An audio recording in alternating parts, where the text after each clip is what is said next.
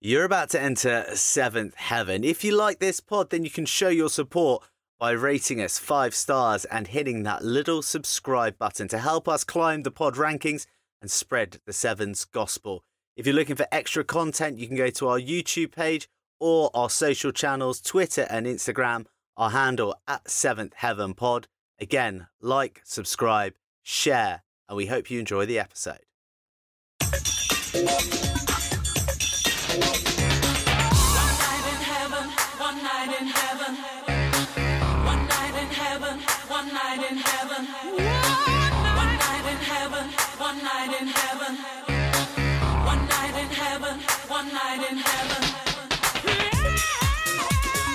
Welcome back once again to your celestial one stop shop for all things seven. Last week I told you we had enough episodes for a squad to enter a World Series podding event, but this is episode 14, meaning that were all our audio messages in a bottle to wash upon the shores of the South Pacific, then they'd be able to play a little seven on seven. However, should that beach belong to the islands of Fiji and the locals, fancied a run, then they'd be up against a nation inspired by today's guest and Sevens deity Ben Ryan, who steered those islands of Davids to Rio Gold against the Rugby Goliaths back in 2016. And today steps into the clouds with myself, Burnsy, Mitch, and Chip. This ain't the Corona cast. This ain't the lockdown listen along. Prepare to be elevated to a higher state of rugby consciousness because this is seventh heaven. Excellent, excellent, Burnsy. Very good. Painting the picture nicely there. There's yeah, Island there... Discs theme to Seventh Heaven. Copyright patent pending. Enjoyed that, Burnsy. Top. Nice way to start the show. As any regular listener will know from our intro music, that we we laugh in the face of copyright infringement here in Seventh Heaven. Do you know what? What I, what I find amazing about your intros is that you bang them out like with just first time. You never have to do a rerun. You never have to edit them together. You just bash them out there and then in front of our eyes. It's amazing. Burnsy loves bashing them out in front of our eyes, especially on the new format of uh, Skype. Burnsy, is it true that you had stocks in chat roulette? it is Incorrect. a bit chat roulette, isn't it, on this? Yeah, on the topic, yeah, on the intro, Mitch Mitch is good at crossfield kicks. Chippy, you're good at wearing headgear. I'm good at intros. I mean, I knew you were going to say that. I knew as soon as you started speaking, I was like, he's going to get into headgear. You know, I've been thinking about retiring it. Really? How do you retire the headgear? Surely you're so accustomed to wearing it. Yeah, no, you uh, you just tape your ears up instead. I do that in training, like for contact sessions, and it feels fine. Um, I don't know what it is about wearing the lid. I. I shouldn't really wear it. I don't know. Whatever. I've got a gammon uh, sewed on the side of my head, so we've got to look after the other good one. Is that Speaking why you wear from it the... your ears? Yeah, because this one, you know, the the collie, that one, yeah, it, don't, it doesn't bend. So if it gets hit, it'll like explode or rip off. I'm not keen for either of them, really. Speaking from a very amateur standpoint, when I played 15s, I wore headgear, but when I played sevens, I didn't because I found it inhibited my peripheral vision. Does do you not find that the case? I've got blinkers on me. not a bleak art horse. No, it's, it's, it's, it's pretty tight to the side of your bunts, like it doesn't come over your eyes. I can see. The main reason I can't see in sevens is because I'm absolutely blowing. well, surely wearing the headgear marks you out. You want to keep it on, mate. Why? Marks me out for attackers or defenders? No, just like for the people watching, you know, for the for the commentators, for the fans. For my mum. yeah. I found in my pomp that it added a, a layer of subterfuge to your game that players would look at you and they'd underestimate you. And then when you put the afterburners or the afterburnsies on, as I used to call them, um, then they'd, they'd, be, they'd be left scratching their head, wishing that they had a head guard on to uh, deceive the opposition like myself. Do you ever, ever wow. find that chip that people underestimate you because you got a scrum hat on? Nah, they underestimate me because I'm a bit bigger than them. They're like, oh, he's going to be slow. And I'm like, see ya. You've been doing the same sprint sessions at Burnsy then, have you? That's it. Well, by about the same speed anyway. I uh, I, I FaceTime notes on um, I did speed on Monday. I FaceTime notes and he actually gave me uh, like an online tutorial video thing. It was like it was it was like invaluable. Like because he was one on one. He's actually serious. Um, I know it sounds gimpy, but he proper. He was like, "Oh, try this drill, try this." Uh, and after genuine, after I did it, I was like, "Wow, I feel quick." Isn't it funny that we've both known and played with Noughts for so long, and it's really rare that you get him to help you in training and actually give you a moment of being serious? Like, uh, did you see his Instagram story where he said he was missing the gym mostly because he could shout the boys and slag them off?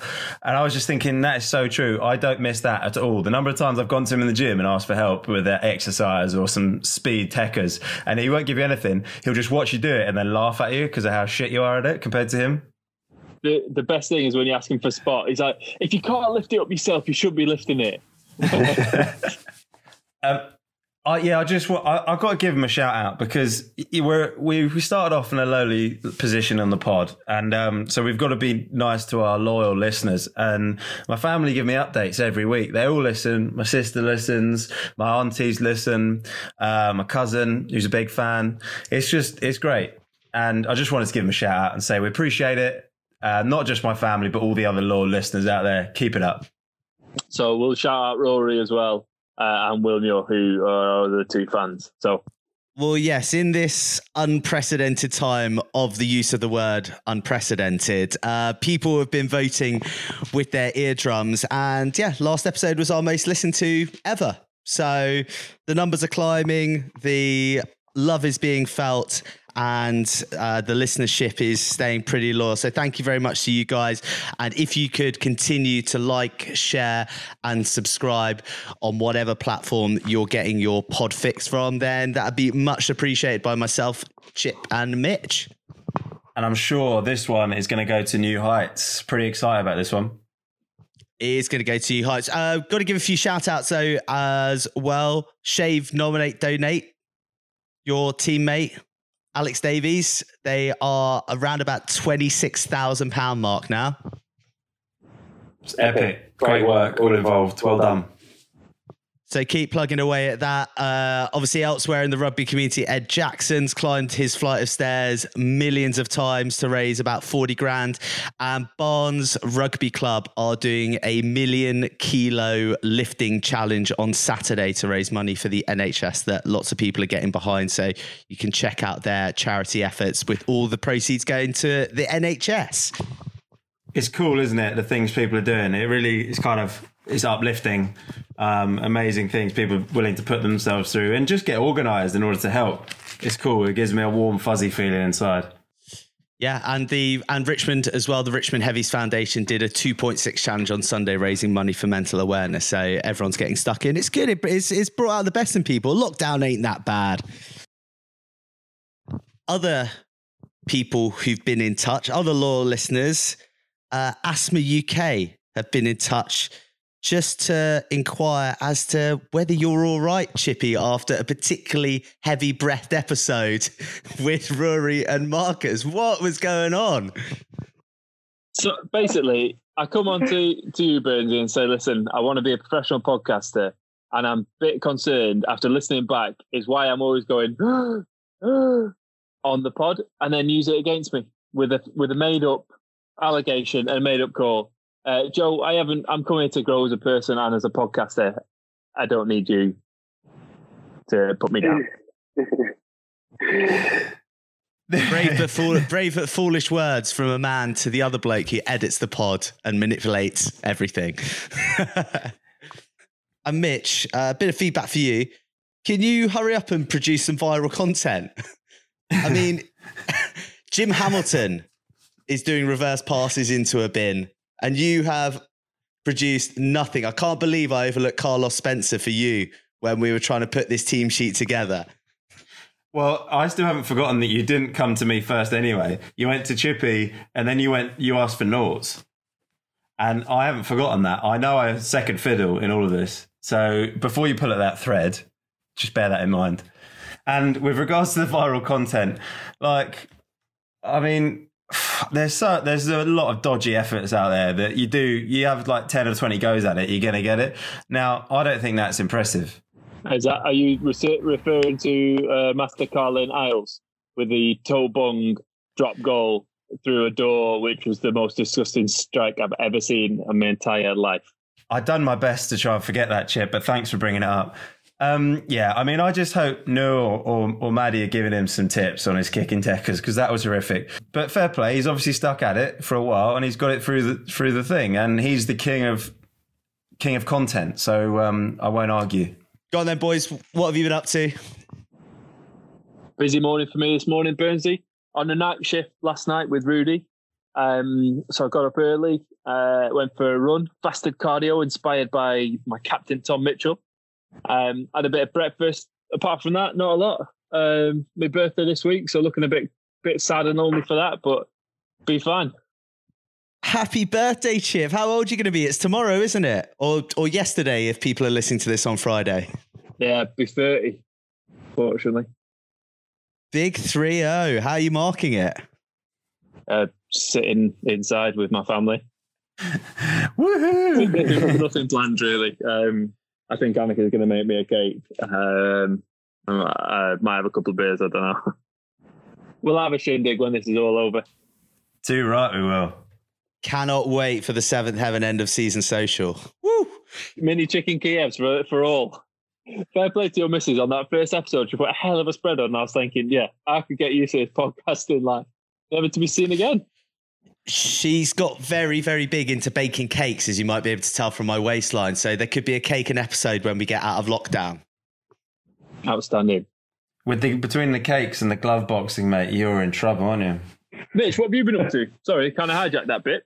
Uh, yeah, I'm not a lot to report. I've been doing a bit of training. I'm quite enjoying the training actually. It was hard to get into it a couple of weeks ago, but now I feel like I'm back in the groove a bit. Enjoying uh, getting out to the park, doing some running for my one a day, and then uh, yeah, other than that, just been actually exploring around rugby, just kind of picking a few threads outside of rugby, um, exploring potential options. As you said, you've already, you, well, that's because it has, the process is very vague as well. You know what it's like trying to think about life after rugby because half your brain switches off because you don't want to acknowledge it. Um, so, so, then you're trying to engage what's left and then, uh, and trying to do something practical. Yeah, I was laying in bed last night thinking of you two and thought about. talk me, talk to me more about that, Bouncy. what were you wearing? I'll, te- I'll tell you. I'll tell you part one. You have to pay a subscription for part two.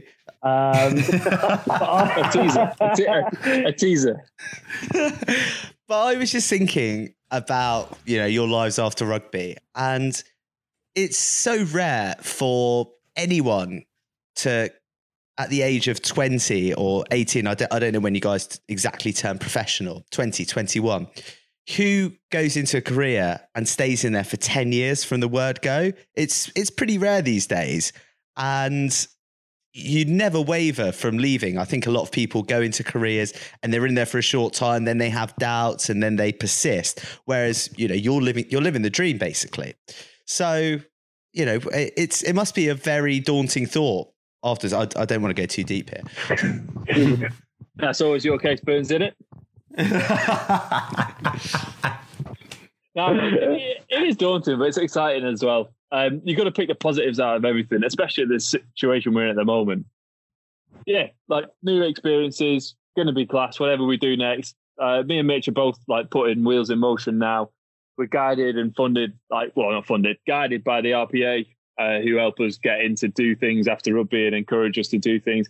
And especially with England Sevens at the moment, the program, the way the state is in at the moment, they're encouraging us to look and try and plan for after after rugby. So yes, it, it's exciting, a little bit daunting, but whatever comes next will be a welcome change. That's it, and it's the shift of perspective away from. There's obviously going to be the fear there, but seeing the uh, the opportunity to do something new rather than it being the black hole um, is the way you kind of got to look at it. I think. Also, as well, um, I think it was last week. AJ sent me a picture, a random one. You know, on the time hop when it sends you uh, t- sends you back, um, and he sent me a picture of Bali from the Commonwealth Games. I'm on the beach with a medal on, and I've got a beer and shorts on and a t-shirt because I'm keeping the rig tucked under, especially after a couple of beers getting bloated up. Uh, but I was just thinking, what a bloody journey we've been on and if it ends tomorrow, I'm happy with where we've been. Um, and I'm just like grateful for the opportunity. I'm not retiring myself now. I think that's the theme of these podcasts. Retirement myself. Yeah, yeah, yeah. That's, yeah, it, though, that's the realization you come to when you when you think about it for long enough. It's been yeah. Fun. It's true though, but then I flip between uh, those feelings of gratitude and then being, you know, content with it, but then also wanting to cling on so tight to all the good stuff and wanting more of it. As a famous actor once said, "I'm not fucking leaving." For them not. You've said you've yeah. used that before. I go again. All right, guys, we got a huge guest on today. One we've been very excited about getting on for a long, long time. Set the scene for me. Yeah, so uh, Banj was the guy who gave me and Chip our first start on the World Series, um, my first entry into professional rugby. So very grateful and nice to get get him on, and hopefully we'll chat a bit about that. And a, a massive name in the game. Nothing to add to that, Mitch. Excited to get him on. Yeah, that's right. Our guest today needs little introduction as he follows pretty hot on the heels of sidestepping Serevi in the pecking order of Seven's favourite sons, which is rather apt as it was with Fiji that he achieved his greatest coaching triumph, though this didn't happen overnight.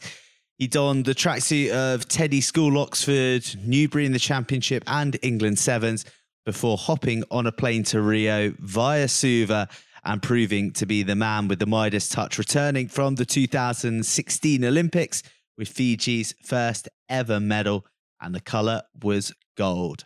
Ben Ryan is in seventh heaven.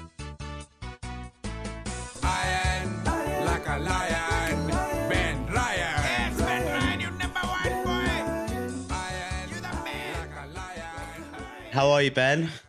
What have you been doing to pass the time then in lockdown?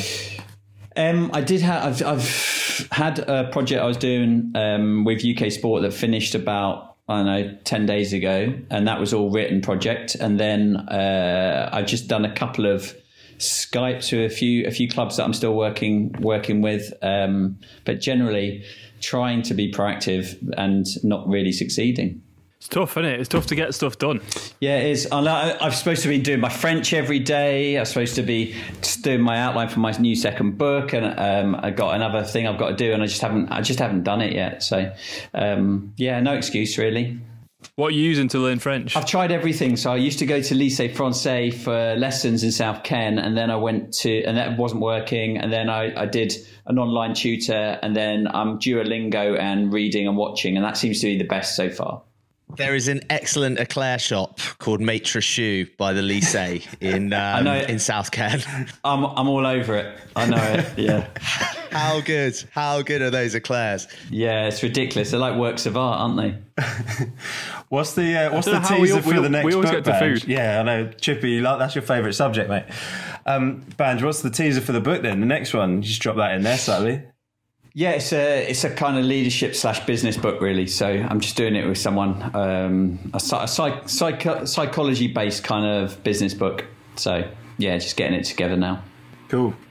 When Not very we... interesting, is it? when can we expect that one? Well, like, are you just a, you're closed book Banj? You're not giving like, us much there. It's like what, what you know. I can't. I've done all my rugby chat. You know that there's not a lot more to add to any of that that the lawyers didn't take out on my first book. So um, you know that's where we are. Was there a lot that was cut from it? Was there? Uh, there was quite a lot actually. Yeah, there's some silly stuff that's cut um, that I just didn't make. Didn't, but but lawyers have to be super careful because if you get one person that decides to to do something to put a, a, say you've been libelous um, and they win, you've got to you, have got to kind of all those books have to get mulched and um, and there's a pretty heavy cost and the author has to take take the, the take that on the shoulders generally. So there were one or two where they said it would be my responsibility if they if they sued us, um, and I just didn't want to take that risk. Um, but yeah, I put enough stuff in there that you know made it interesting. So if Simon wrote a book and said that Chippy didn't get picked for the last Olympics because he was too fat, I could sue him if that was factually incorrect, you could. I'll get my skinfold graphs up then. We'll, uh, we'll we'll go to court. That's it. So where are you, where are you guys? Yeah, Chippy, you're in you're in Isle of Wight. Are you in South London, Mitch? You're not you're not allowed to train or anything like that. Well, there's nowhere to go to train other than the back garden and the park. Um, but it's yeah. quite nice in a way because you've got a kind of back to basic stuff like the stuff you used to do when you were younger and you had no idea what training was supposed to look like. Yeah, sweet. The I, I saw that the um, uh, the Fiji, Fiji Fiji have got the coronavirus down to almost nothing now. So they are allowing meetings of less than twenty, which basically means the national team will be back training now. So uh, they're going to get a little bit of a head start, I think, on everyone else. Did you hear Ugo Monye's suggestion earlier in the week that rugby, when it returns, should be uncontested scrums for the first two weeks so that players can bed themselves into the physicality and then then ramp it up to full blown rugby in an effort to get the game started sooner? It's interesting, isn't it? I think they're just definitely going to have. Uh, Burnsy, sorry, I didn't ask where you are. Um, you that's look, a, that's, a, that's all right, mate. It looks delightful. Ben, no one cares. Yeah, the listeners don't want to know. well, in, in answer to your question, I think I think they've definitely got to have some. They're going to have to have some law changes. Just and I know in in football, some of the stuff I do with them, they're going to be expand. You know, they're expanding their bench um, and and the number of substitutions. I actually think um, not that it's a plug, but you know that that I think some of the rugby X laws they could actually bring in, for example, rolling subs and not do it so that it's a complete mess where it's taking up loads of time. But if they just did did it at tries that were scored as well as the normal seven subs, I think you might have a bit more flexibility uh, in, in the early because two games a week's just going to be a disaster, I think, on the body. That brings us nicely to something that I wanted to ask just to kick things off, Ben. That for the casual rugby observer, uh, you're now involved uh, with France Sevens. You've dabbled a little bit with Wales Sevens, but I think a lot of people would like to know why you haven't been more prominent in the coaching world of rugby in the last four years, because we're coming up to quite a big anniversary of a a big moment in your life. But I think a lot of people would have anticipated seeing you kick on into more 15 aside and, and more prevalent in seven still.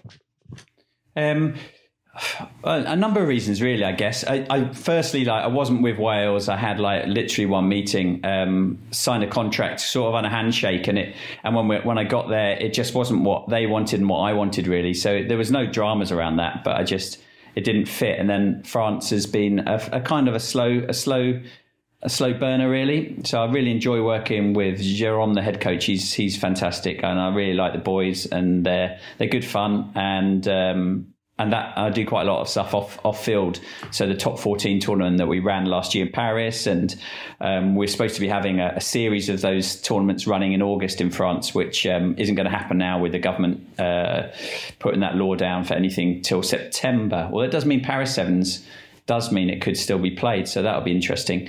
Um, uh, have I managed to then like side with that question so I don't have to talk about why I'm not doing any rugby now? yeah, Banj, well dodged. Thank you. Well dodged. A season pro. There's none of that in Seventh Heaven, Banj. Yeah. We've come across uh, someone who's a lot smarter than us. look, I, ju- I just, um, I just knew that when I left Fiji, uh, I needed to. Well, I needed to leave Fiji for a number of reasons, and then uh, I did think I was going to go back into 15s. I did have a couple of head coach offers at good clubs um, and got down to the point where it was we were talking numbers and I, I didn't I didn't feel that I really wanted to do the day to day and and everything had been you know I had one offer that really ticked all my boxes but it still wasn't enough for me to want to go back. So um, that's really why. Um, sevens I never really wanted to go back round traveling uh, if you could just like drop you into a tournament and you can do the two day tournament or three days and then also drop me into the half day off at a coffee shop or restaurant in some of those locations then i'm in. But um, i just i'd done it for so long and uh, and, and, you move on. Um, so i miss the tournaments and the excitement and i love that roller coaster of the two days and six games and all that sort of stuff. But you know, I, I, don't really want to go back full time. Uh, I, I, wouldn't say no to an Olympic opportunity, um, but that's still kind of really not fits in with my ethos that you need to be embedded properly in teams. So that's it, really. I, am kind of getting a. I think I did. I did want to go back part time, so I did have a conversation with a Premiership club about going part time, but part time for them was four days a week and the weekend, and that for me wasn't enough of part time. So I don't know now whether with maybe the financial stresses on the Premiership and they might be they might be they might be cutting down staff that actually a part time role in the Prem might now be an option. Who knows? What is it about going back to 15s that you'd find attractive, and, and what are kind of the, some of the things that maybe put you off when you turned down those offers before? Um, I think the attractive bit is the. Um, it's got to be careful. It's something that we all have to deal with, and I've had to deal with it a lot. Is is ego and my ego and other people's egos. And when I get into 15, when I do 15s, it's generally my ego that's driving that. I want to show everyone that I can do just as well or better in 15s than I did in sevens. Um, and that's my ego really. Um, I'd be excited about just wanting to do different things that I did way back with the the Newbury in the championship about 15 odd years ago when we were doing all sorts of different things. Um, and I'd like to try some of that stuff that I that I think will work in 15s, but a lot of it is ego driven. Um, and what I don't particularly like is the day to day. I hate doing analysis. I hate doing meetings.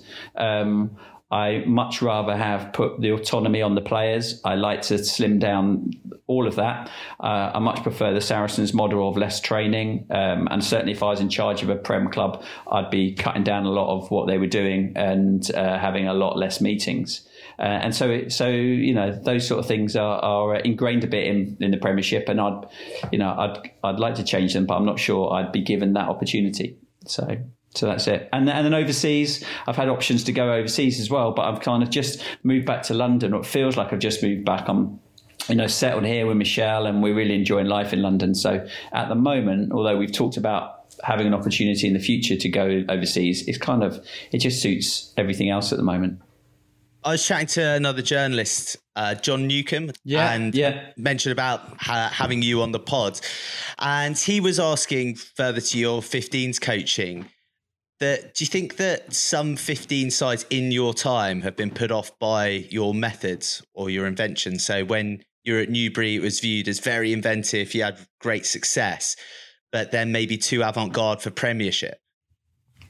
I think at the time, so yeah, Newbury, like we we played, we did we did play a high risk game, and we did do lots of different things. Um, we used back backline formations. Um, we had a libero role, so Damu Damu was selected as just a in whatever position he wanted to. So he'd named 14 players, and then then Damu, uh, he got man of the match twice playing libero, and he kind of played around at 12, 8, 11, and it was quite fun doing that.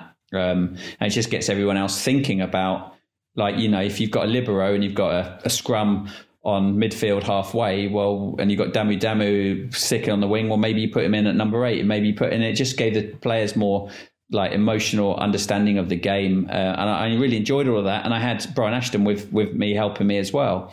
So um, yeah, that was a real think tank that that we had, and and I was too I was young then, and so trying to get a job in the Premiership then as a head coach or was was going to be a, a reach, and then England came in for sevens, and then I don't know if you know the original story, but but myself and Mark Mapletoft were asked to apply for the under twenties job, and and then the sevens came up, and then they basically said, look, we want you both to work for the RFU. We've got these two teams. Um, ben, you know slightly more about sevens than Tofty, so how about you do sevens? Tofty does twenties, and in a year we'll review it.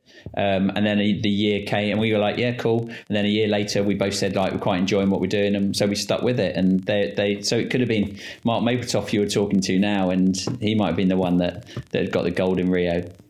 Banj, you talked about um, changing things and you said about more rolling subs and bringing stuff from Rugby X in.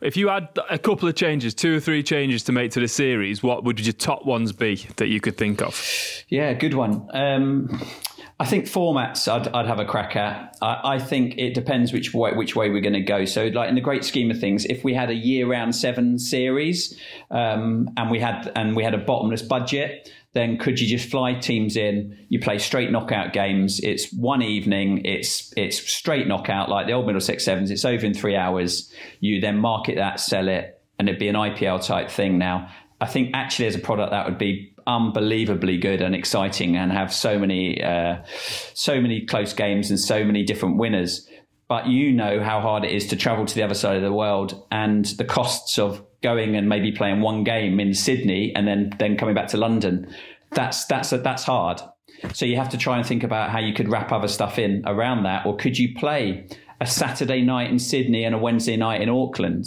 and then come home knowing that you might only play two games or you might might have played a lot that you can you know th- th- those sort of things I think need to maybe move the dial because sevens is not a viable sport for production. That no, it's too long, and even the golden couple of hour, golden hour or two hours, it, it, it is it doesn't fit.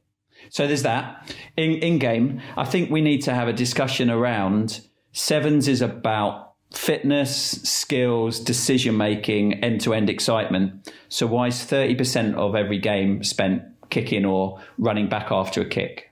Is it so important kicking to us that we have to have 30% of every game, either a kickoff or scoring a, or a conversion, or after the conversion has been taken, the 20 seconds to walk back to restart? That that's a lot of that's a lot of time being taken out for that particular skill. Do we need those breaks for the fitness levels or not? Can we have rolling subs? Can we change things? All those things, I think, just need a just need a people in the room that have played the game, that have coached the game, that watched the game, to maybe think about how we can secure the future of sevens. You have a field goal kicker coming on. I think that could be my little role there. I mean, you could stop the clock all the time, but then then you got broadcast issues. Um, so I'm, I'm I think just shaving that time away for me would definitely be. And I hate the scrums at the moment; they are an abomination. Like got South Africa got used to get away with that little roll in, so it's almost like a number eight feed. Everybody keep it, keep it at the back, yeah. Everybody's doing it now. It's a farce. Um, and and that needs to just be wiped out. Either don't have. I mean, we haven't got yet in 15s. Right, if you lose a player and then you bring on another front row specialist, they get injured. You go to uncontested scrums. Uh, we've never yet had the point where someone's come onto the field. Yeah, Dan Norton comes onto the field and he's got to go in at hooker and he goes, "Ref, I'm not a specialist. I'm not. This is not safe." Referee can can only have uncontested scrums. No one's done that yet but under law, he has nowhere else to go around that. Um, and as everyone's getting bigger and more physical, and scrums are getting competitive or getting physical, there runs a risk of more injury. And uh, I think I think scrums need to be attended to as well. Either do them properly or don't do them unless there are, you know, find another way of doing things. Or I quite like of having a two man scrum with a number eight in the back. So you actually can do far more things there. Eight can pick, can roll, can have different moves. That would be quite interesting, I think. As someone who's been in um, a total of one scrum in the whole of my World Series career Banj, I think you're onto something. It was a solid scrum. I prop that up. Were you were you were you hooking? Were you prop? What were you doing? No, I slotted in a hooker. lovely, lovely, yeah. lovely. It is true though because we use wingers. We put, bring wingers on and put them in uh, prop, um, and our scrum suffers for it. And if you think about the health and safety of it, it's not like when you think Tom Bowen, he loves scrummaging, but he's like one of the wingers who comes on. But yeah, it's tough. But well, technically, if to... we defend, we do it. Lots of teams do it. The defensive scrum, you you put you know, a sweeper in a hooker in your defensive scrum. So, but technically, is that legal? No, probably not. Yeah, there's so much under law that that actually isn't written, you know, and that, that's another conversation. It's quite a boring one, but um, but I think we, we, need to tidy up on all of that. And I really, I'm a big fan of of Craig and Paddy, so um, I think they they would love to do more. I'm sure, but um, I think sometimes their hands are tied, and, and, maybe we need to have a separate sevens law book to the 15s game, not just an abbreviated law book, but actually make some so we can go go the way we want the game to go. Is there a difficulty with making some of these changes, though, with the fact that the Seven Series en- encompasses so many different teams at all different levels of funding and development and uh, skill level as well? Does that mean that it's difficult to push the game in some of these areas? Yeah, probably because like everyone's budgets are slashed and so there's lots of different there's lots of different things that are stopping the development of the game. But if you think about, well, how can you get more money into the game? There's a couple of avenues. One is you have to make it a TV friendly commercial product. You have to bring better quality players that are well known stars into the game. And you have to have alternate streams of income and, and, and younger crowd coming through. So all those things have to have to happen. And there are you know that means you might have to you know i don't know many coaches that are going to want to travel to to one a tournament and only play one game if they get but but no but would they do that knowing that their budget's going to have another zero on in a couple of years time? I don't know. I mean i would do that as a you know if you're overseeing programs i know it's hard for people on the ground to accept change in a short time span. Do you think that model of having a straight knockout three hour competition can be applied domestically, though.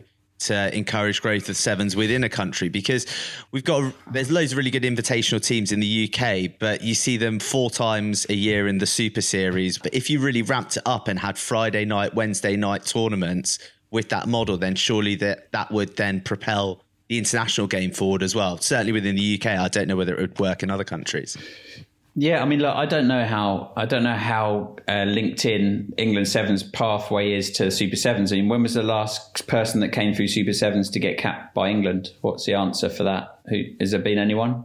Can't think of anyone off the top of my head, Banj. Um, I'm trying to think. Maybe some of the young lads have played a bit in Bobs, but I'd imagine that someone had hooks in them before they went and played. Maybe they just went for exposure. So no one that's suddenly just come to the fore from playing Super Series and and I mean, they're, they're, definitely there. I mean, there's no doubt about it. They're definitely they're definitely uh, in the lower leagues and playing semi-pro, and have made different decisions not to to choose professional rugby, but are could be international sevens players. No doubt about that. But I think it all needs to be linked up, and I and I think now is the time as well to to really start to bring the prem prem into the camp and start to do more with with the Premiership, they're all going to be having funds and uh, contracts slashed, um, and so Sevens could go in and do some good deals there um, to get some joint ownership of players. Uh, and then if you have a wider pool and a bigger pool, then the conversations to have more tournaments and various things can start to happen as well. So um, yeah, there's it's, I mean it's so, so fragile rugby at the moment. We only had one or two weeks off after coronavirus and already clubs were cutting salaries. So it shows you that it's hand by mouth by a lot of these teams. And it's the same in unions. You know, you guys would have seen it with England with having your budget cut in the last couple of years. It's the same everywhere. There's there's very few clubs, uh, nations that are, that are loaded with money for sevens programs. So you have to think of financial opportunities. Do you think Rugby X is something like on the back of this coronavirus coming back in, something that clubs can use to generate income for themselves? Uh, so, say we have like a Premiership Rugby X with like a split league north south. We, we've had these conversations across the globe and not just in the UK. You know, for for the clubs to to make uh, make the, an opportunity to, to, to recover some funding. And also, you know, there, there's no reason why you can't have Rugby X games during the season because they're so short and sharp and and there's less onus on injury. You know, you've seen Premiership rugby when they have the sevens pre-season there's always at least one serious injury it, it, it's a terrible combination of young academy kenos that are literally going 100 miles an hour with a couple of season pros playing live on TV for the first time in their home stadium in a big Premiership stadium, and and they just get things wrong often, and they get over fatigued, and they they get season ending injuries, um, and the quality drops really dramatically. So.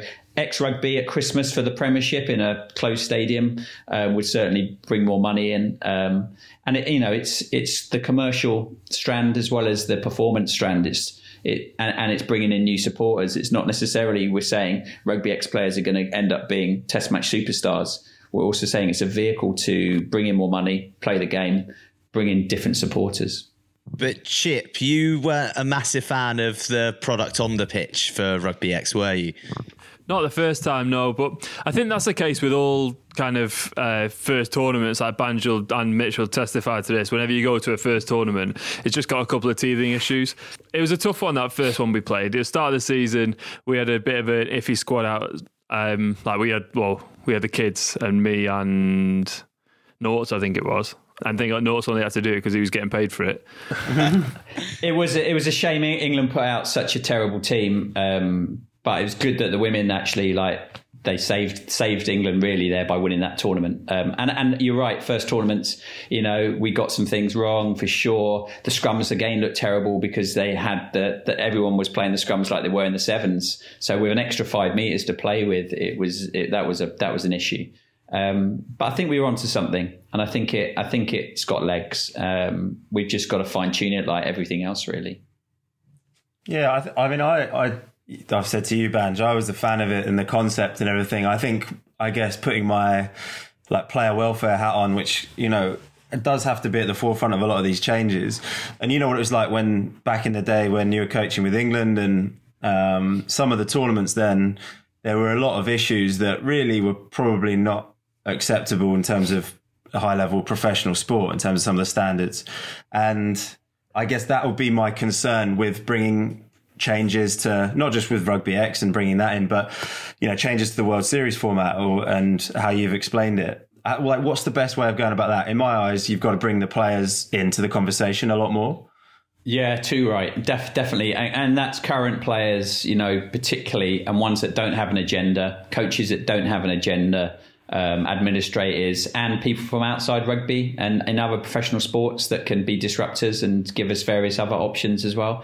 Um, I think all of that stuff needs to needs to come into it because I love sevens, but I'm never going to sit and watch two days of it on telly, I can't, or in the stadium, I can't go through 50 or 60 games, particularly with the men's and women's together. I think the women's game has gone on leaps and bounds, but it should never, it should not be running alongside the men's series.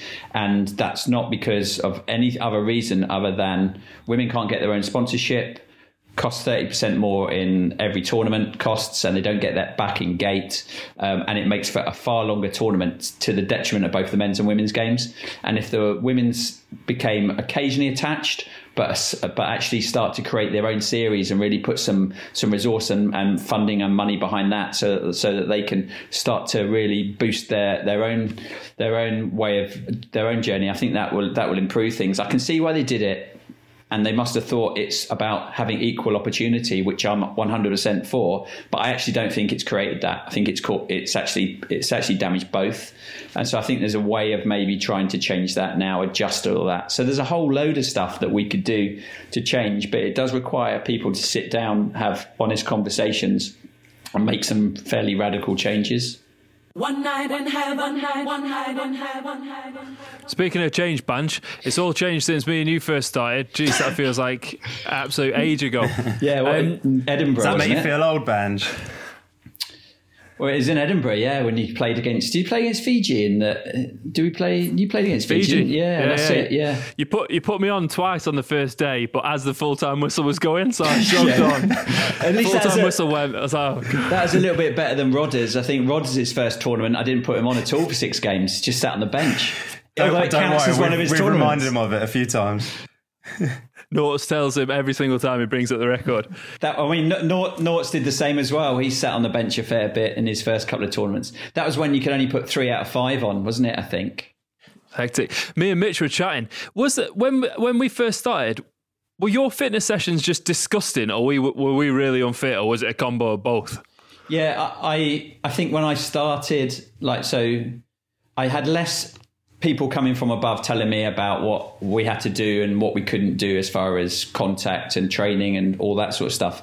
And we would do some some yeah some hard old school training um, where a lot of it was playing games, a lot of it was shuttling di- diagonals, suicides, things like yeah. that. You know, and we used to do the I don't know like. If any of the boys would remember pre Delhi Commonwealth Games, we used to do lots of back to back RFU um, fitness tests. So we just do them one after another. Thank God I was never around for that. Um, I remember, yeah. I mean, Dan Nortz back then was super fit on that, and and Dan Caprice was the was the king of that. Actually, I think he was he was ridiculously good at doing those back to backs. Um, I did that with Fiji as well, but with the with a yo-yo, I do the yo-yo test, and we do it up to half a dozen times. It is more mental than physical when you get to that sort of level. I remember doing that back to back test for the first time, and it was after we'd had a week off.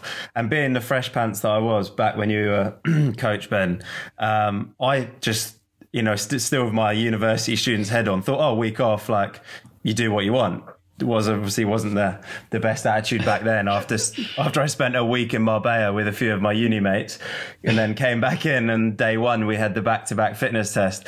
After the second yeah. one after it finished I honestly couldn't see and we went straight into doing some skill stuff and I honestly was really struggling to see the ball that we were passing. I'll never forget that pain I really like hearing stuff like that. It's cool. Um, I, uh, I mean, there was there was there was there was thought behind it because back in the day it was me and Brett Davison were there, and and Sevens had had a bit of a we, we you know I I didn't think Sevens was going to survive. Um, post about 2008 or 9 it was when the EPS agreement came in Rob Andrew cut a deal for for everyone but everyone's the first the senior team got loads of um, central you know they got lots of time available to train but to the detriment of age groups and sevens and suddenly from being able to call upon Premiership players. I couldn't call upon Premiership. Reg 9, which was available, which then meant we could go down to Championship and call in players, that disappeared.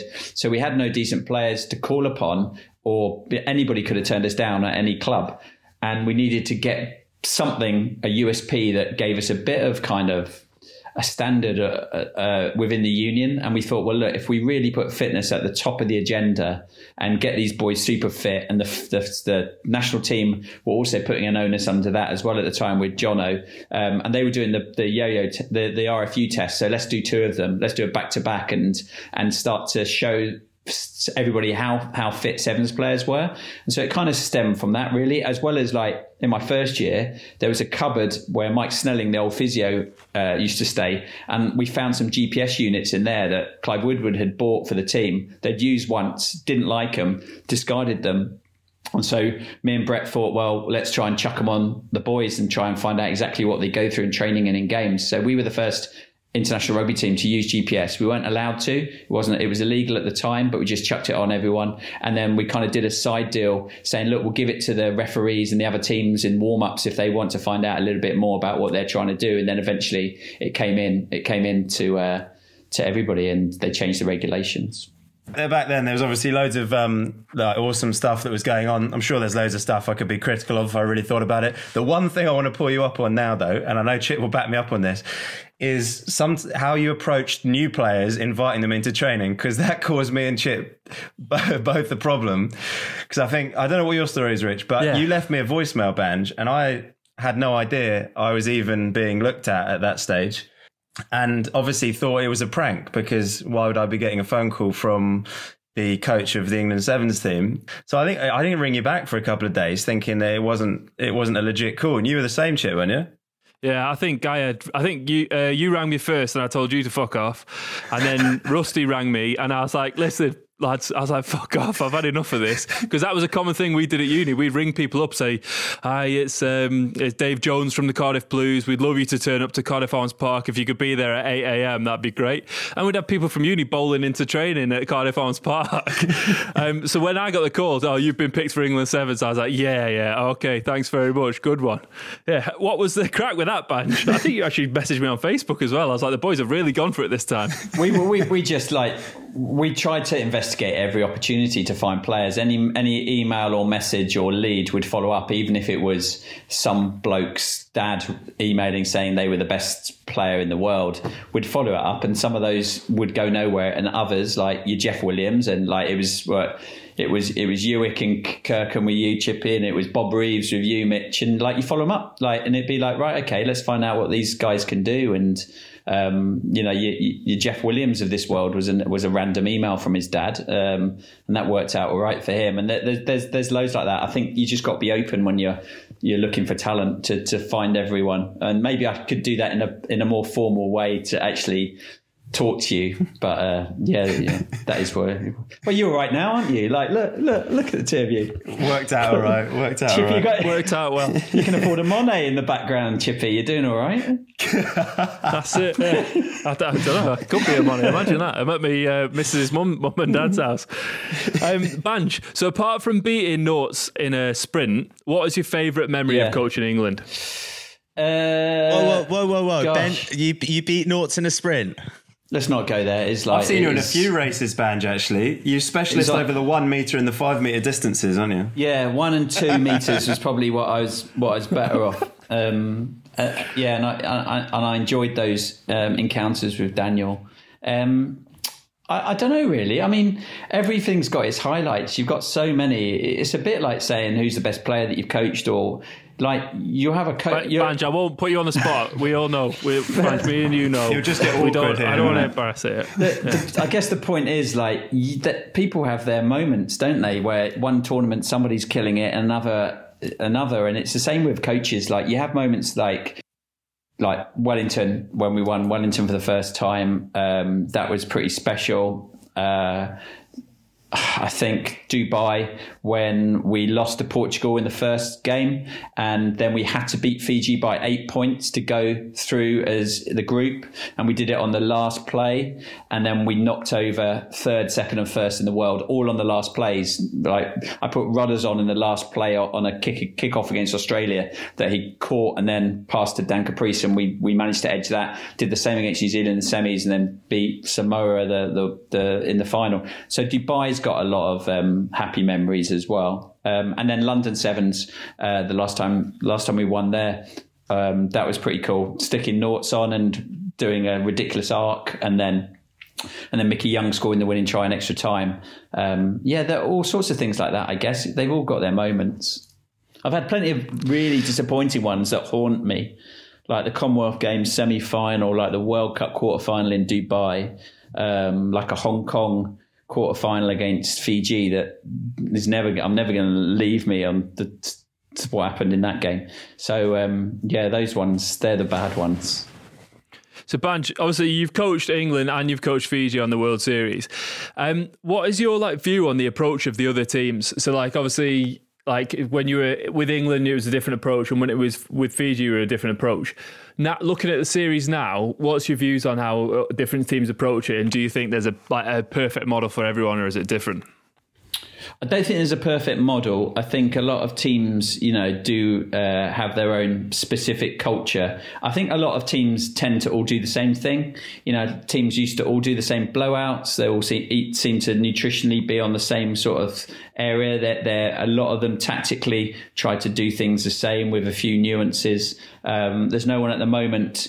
Uh, that you'd go, they play, play the same game completely different, with perhaps the exception of Fiji. Um, and even they've got a bit more structured in the last few years.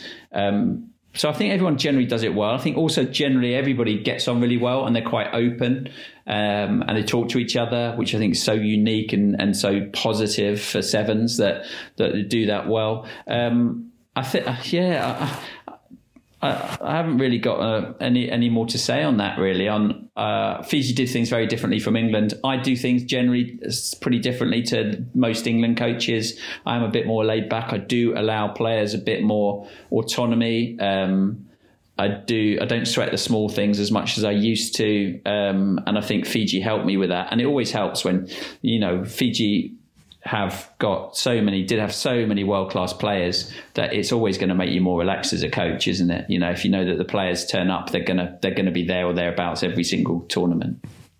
On the topic of other nation strategies, we had Rory McConaughey and Marcus Watson on last week, uh, which is pretty good crack. I'm sure the boys will testify to that.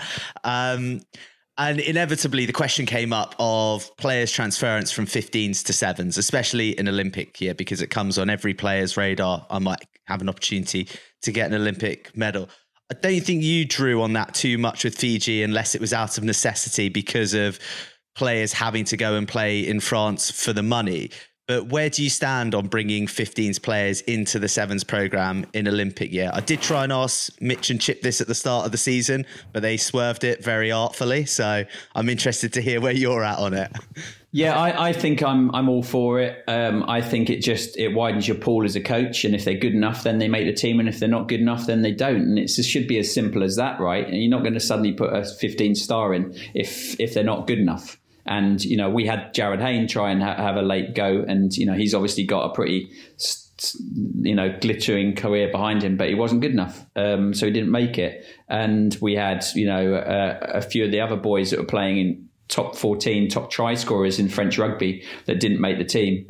Um, but then others did, uh, and I, I, think you have to allow that you know to happen. So you know, if closer to home, if I was w- with Great Britain, I would.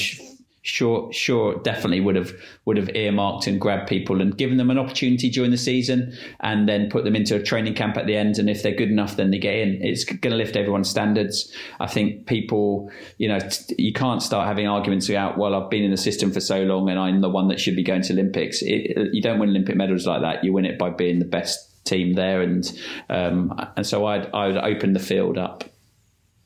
Give me some names, Banj. Who would you who would you pick? What, U- who would you look, who would you take a look at? Um, I would have taken a look at Maro.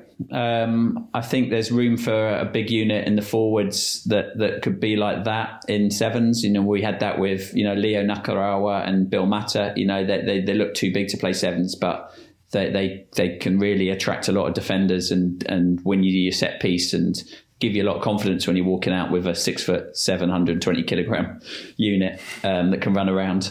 Um, and, you know, and I was, so I would look at someone like that. Look, when I coached England uh, under 18s to the Junior Commonwealth Games gold medal, uh, Anthony Watson was ridiculous. Um, he really did stand out in that in that team, um, and you'd, you'd, be looking at someone like that to give it a crack. And um, off the top of my head, you know, I could think of a few. You know, there's, there's a couple of those back rowers in England that, that would have been probably got an engine that could survive and are good at the breakdown and disrupting, um, like James Davies did. Um, so there, there'd definitely be be quite a few that you'd look at, and you'd have conversations with them. You'd find out if they're decent people. Um, and you know, Saracens in the situation they're at now, a year in the championship, surely they've had conversations with Saracens about getting some of those boys into the sevens program.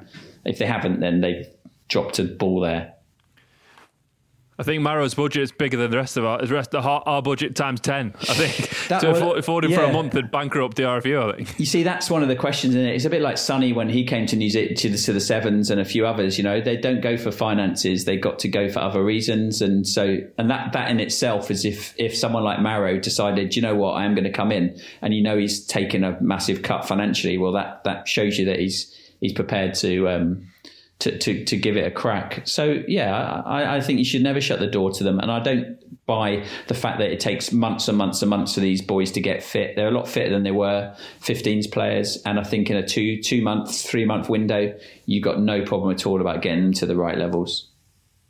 And why do you think there have been fewer players, uh, well, this year leading up to the what was going to be the Olympics this summer, um, coming in than there were last year? Uh, last time around, before Rio, we had Sonny Bill. Uh, well, Quade Cooper came in for Australia, like a couple of big names, um, Yeah, a couple of guys in the Fiji squad as well. Um, South Africa kind of brought guys came back for it. Why are we not seeing Yeah. that this season? I don't. I mean, I think South Africa might still have had a go now with the British Lions um, touring South Africa at the same time as the Olympics because they had three Springboks and then also um, Kwagga Smith, who was going to be capped, playing as well. Um, it's a good question why they haven't done it. Uh, I definitely still would have done it, um, and I know that some of them have had conversations. Um, I think that the, the the calendar hasn't fitted as well this time around. Um, um, but I don't know the individual. I only know that if I was coaching, I would have done exactly the same that I did last time around with Fiji. You identify a group of players, you have conversations, you just you talk to their clubs two years ago. You then decide which t- tournaments you're thinking about playing them in. You'd airlift them in. You tell everyone that's going to happen, and then on the back of that, you decide to invite them or not invite them to your Olympic training camp, and then you make your decisions from there. That, that for me is a very straightforward way of doing things, and I, I definitely would have done that. And I know Fiji had had conversations, uh, so I think they probably would have done that. I think they would have had a had a look at your Semi Kunatanis and Leo Nakarawas and a few other boys that are bouncing around in the top fourteen. Are you allowed to tell us if uh, France were talking to Vakatawa to see if he could make a return to the seven setup? He's Yeah, look, J- Jérôme is across all of this. Like um, Jérôme Daret, the, the French sevens coach, you know, he's he's very well respected in the top fourteen. You know, he's he's coached at Dax to a high level. He's played for Dax at a high level, and he also played French sevens. And he's a very cerebral coach. He could quite easily be, you know, you see him involved in the top in the the top French side in years to come, I'm sure. And so he has had conversations with all sorts of current and and uh, close to test players, um, and they have got the availability outside their training squad, outside the French test squad, to to choose choose players. Um, and there's far more relationship now with the top 14 than there ever has been. And you know, it's it's like night and day between that and what England have with the Premiership at the moment. And I, and I think that you need to join those dots. You know, there's a lot of players sit on benches, don't do very much that would benefit from playing sevens. So why not open that uh, door as an opportunity. Hundred percent Banj. Yeah, I think you're right. Um, just moving away from rugby for a minute, um, Yeah. we talked a little bit about how since uh, Rio, you've kind of been doing a lot of different things, been in a lot of different environments, different team cultures in and out of sport. Can you just give Yeah. us maybe a couple of examples of ones that you've environments you've been in, maybe sporting, maybe not, that have really inspired you or that you found really interesting, and kind of give us a bit of an insight into some of the things you've bounced into in the last three three years, four years. Wow, um, crikey! I don't know where to start. Really, I've, I've been super lucky. So I've had a lot of doors that um, have, have opened since Rio, and so whether it's you know hanging out in the NBA and and, and seeing how they operate, um, I, I consult for Nike as well. So spend time in Portland and uh, work with Nike Explore, which is um, t- t- research and development really projects, um, and so I, I get into their network and then chat to the various other people that are in our groups. So that's in Prem Prem football um, and all, all the major sports really. And with UK Sport, I'm also a consultant, so I work across all their summer and winter sports. And I've seen some amazing practitioners where you're just gleaning lots of information about lots of things all the time, really. So. Um, it's it's constant, Mitch. I couldn't quite. I couldn't say to you, right? You go here for the best practice or, or of this, or I just see high levels of of of performance on and off the field everywhere, and I also see the same the same hurdles that a lot of top level teams and organisations fail at. Generally, egos involved. Egos, so coaches, players, management owners, where their ego makes decisions not on based on performance but on themselves, um, not creating a psychologically safe environment for the people that are, you're working for. So you're not you're not um, creating safe conversations for your players. Players don't feel they can tell a coach exactly how they feel and what uh, uh, they don't feel like they've got belief and purpose. Uh, they don't feel like they've got enough autonomy. That's a really big one. Um, in the NBA in particular, the, the teams that are normally at the top, their coaches have given them so much opportunity to do their thing, to mold the way they want to play, to put the onus on individual talent and skill. Um, and really back players and, and, and back them publicly as well. Um, and that, that, that then creates, you know, autonomy, which gives players belief and, uh, and then when you see it constrained, where it's too much coach led, where there's too much around what they want to do, um, you, you, you generally don't see the results as good as they could be. So I think there's stuff around that that has kind of just hardened my philosophy on on how you construct a team, you know, and whether that's you know trying to make yourself redundant as a head coach or um, or just generally making making things more transparent so that uh, players genuinely feel like they're involved in the process in decision making and and in, in in what everything looks like, and even little simple things like I've been to a, a few NFL clubs where something as simple as they don't even tell their players what what what their program is for the week and that really make unstate un, you know destabilizes a player's mental health. And it's something just simple just let us know what's happening that week and it's something the planning when the planning's wrong or the coaches don't want, want to change things too much or they don't get players to buy into the planning even something as simple as that can cause a real fraction uh, friction sorry among, amongst everyone. So a whole ton of things really. Um, yeah, and I've been really impressed with football in this country. Uh, I used to think that rugby was better, that we were brighter, we were doing better things in sports science and in research and rehab, and I couldn't be further from the truth. You know, that in the Premiership, in the academies, and in the in the first teams, there's so much, so much um, going on as far as very, very bright. Resourceful uh, practitioners that that are, are world class, so it's no surprise, really, I guess. But I just didn't didn't didn't think that when I went into those environments.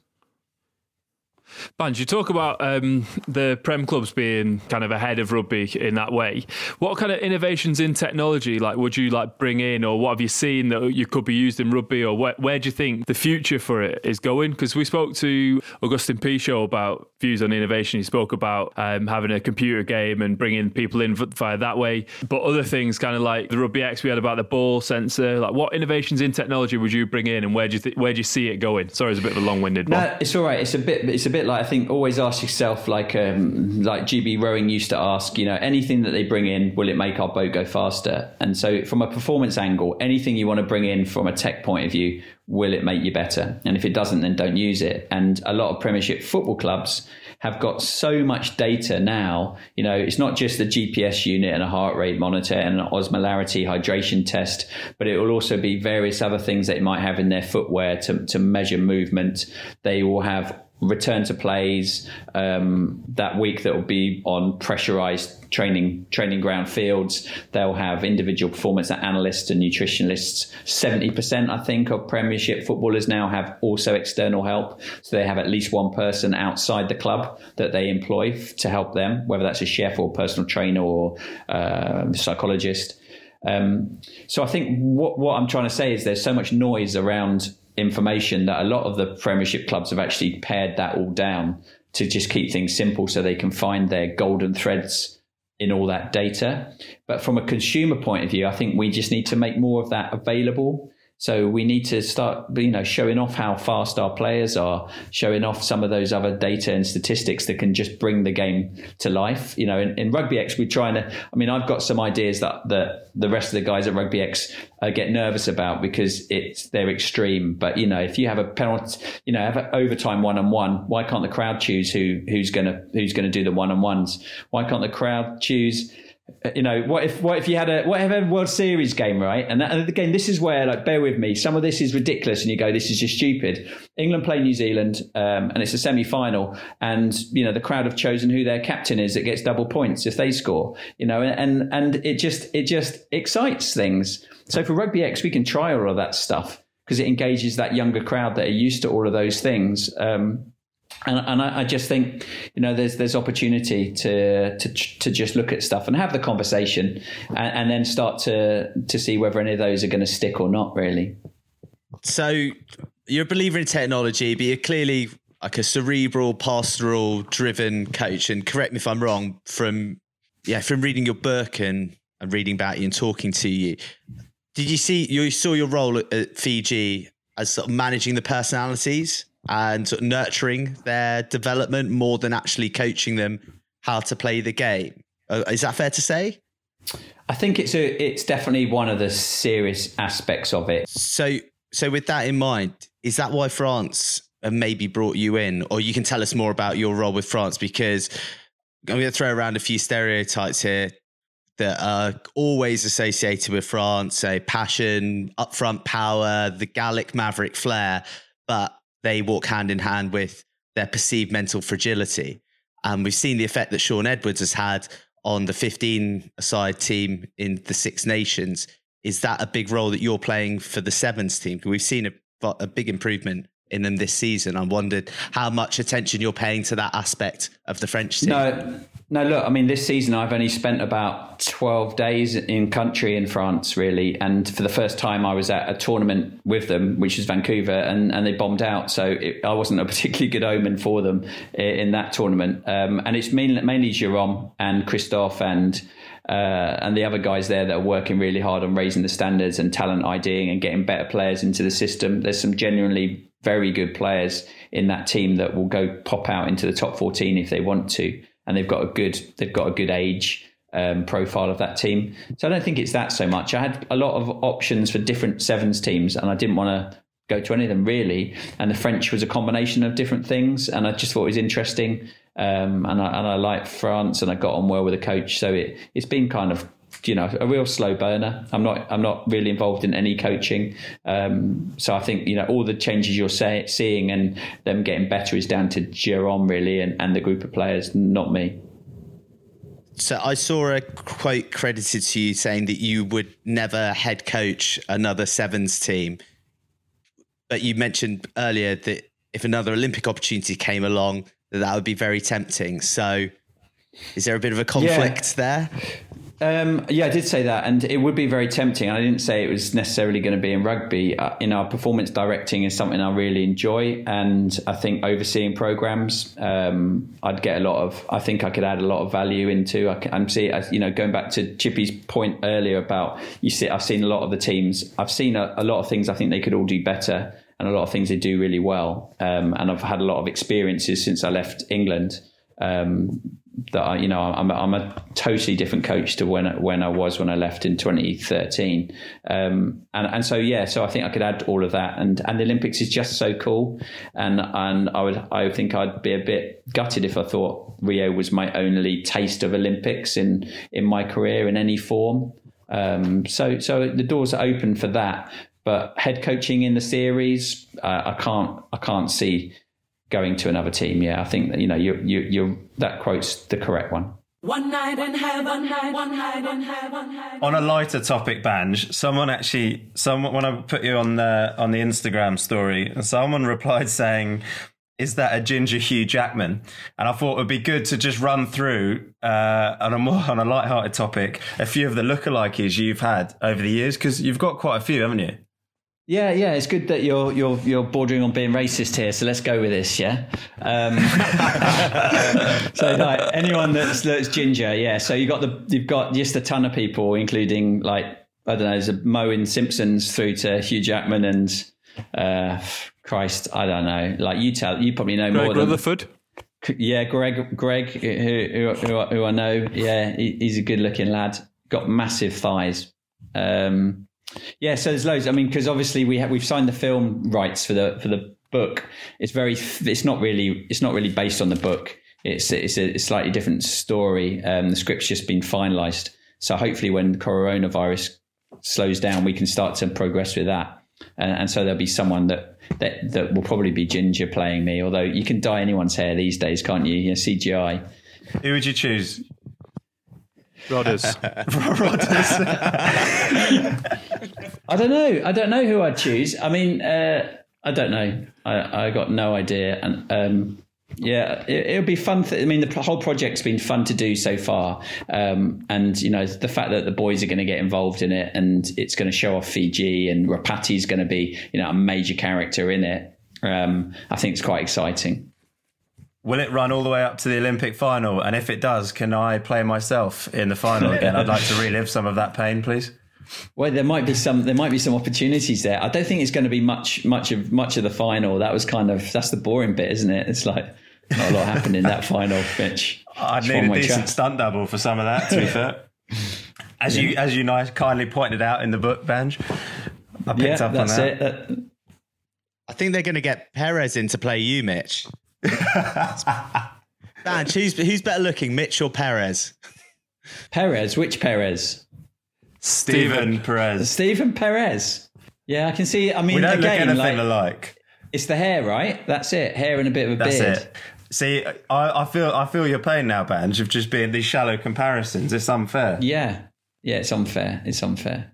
Um, I was just going to ask. Last time the Lions tour came around, your name was in the mix um, quite heavily. Any eyes on that for the next one? No, no, none cool. whatsoever. And yeah, my name right, was bandied question. around a lot. And then as soon as Warren Gatland heard it, he just completely dismissed that. So um, no, I think if I if I was involved in 15s, then ultimately that's something that you'd want to get involved in. But I'm not even on a training paddock with any teams at the moment, so that, that's certainly not on the agenda.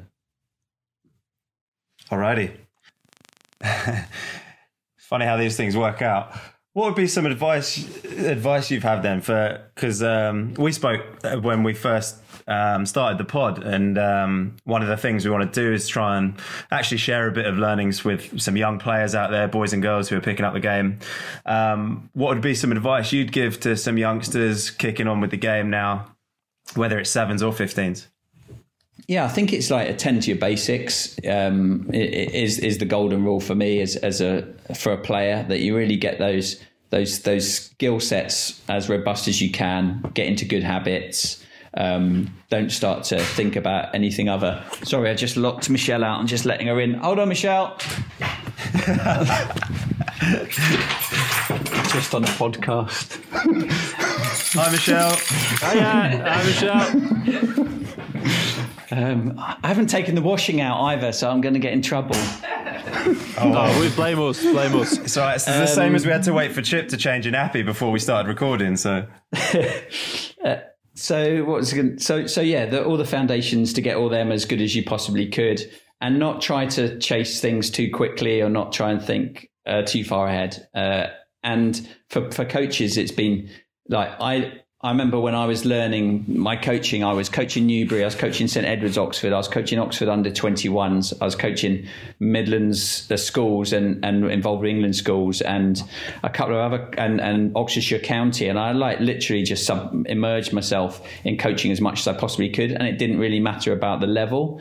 Uh, and I think so many coaches kind of want to have that premiership badge on, even if they're just doing, you know, one hour every month in a CPD or something or um, and I think they just got to get on and, and learn their trade um, because it is a craft, and you get get really blunt really quickly as a coach if you stop coaching. So that's kind of my general advice. Um, sevens is tough one though because like I often get messages from coaches or or players going, "How do I get involved in the, what's the pathway for England sevens?" Uh, and and there ain't one. So it's kind of well refer to the RFU and ask them, but there isn't one. And and I think that's something in the long term plan, you, you, know, that England could do to to try to, to at least put a proper pathway in place, um, because there's players out there and the game's changing, and I think you know sevens players. You know, might be changing as well. You know, no reason why they can't hold down some form of job as well as working, um, playing international sevens if the calendar allows. So there's different things.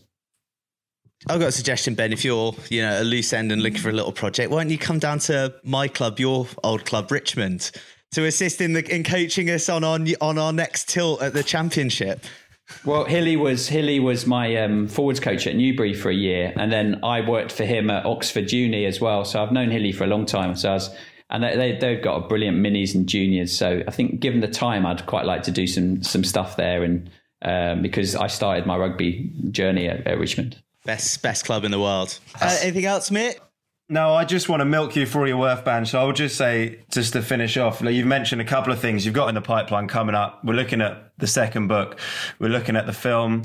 Um, you're obviously doing a few things in terms of the coaching stuff in rugby.